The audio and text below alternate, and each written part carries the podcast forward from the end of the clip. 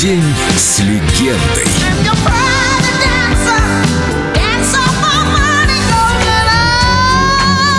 Правила жизни Тины Тернер.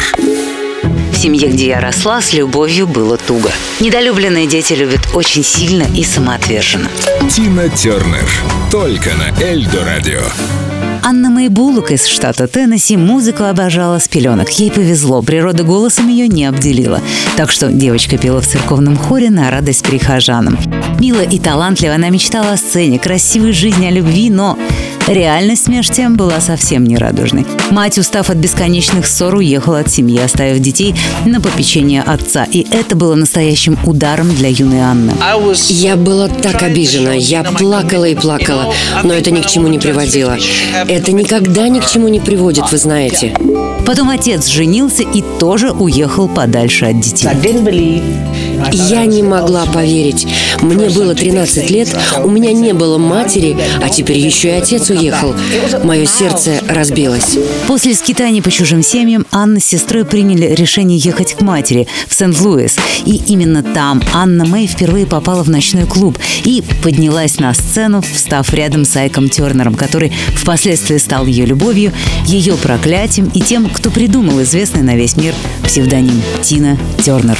I was thinking taking my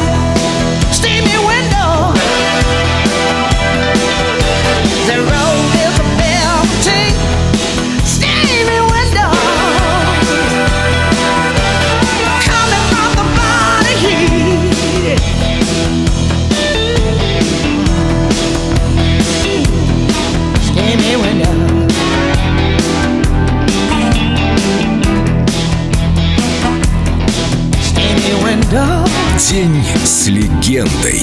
Тина Тернер. Только на Эльдо радио.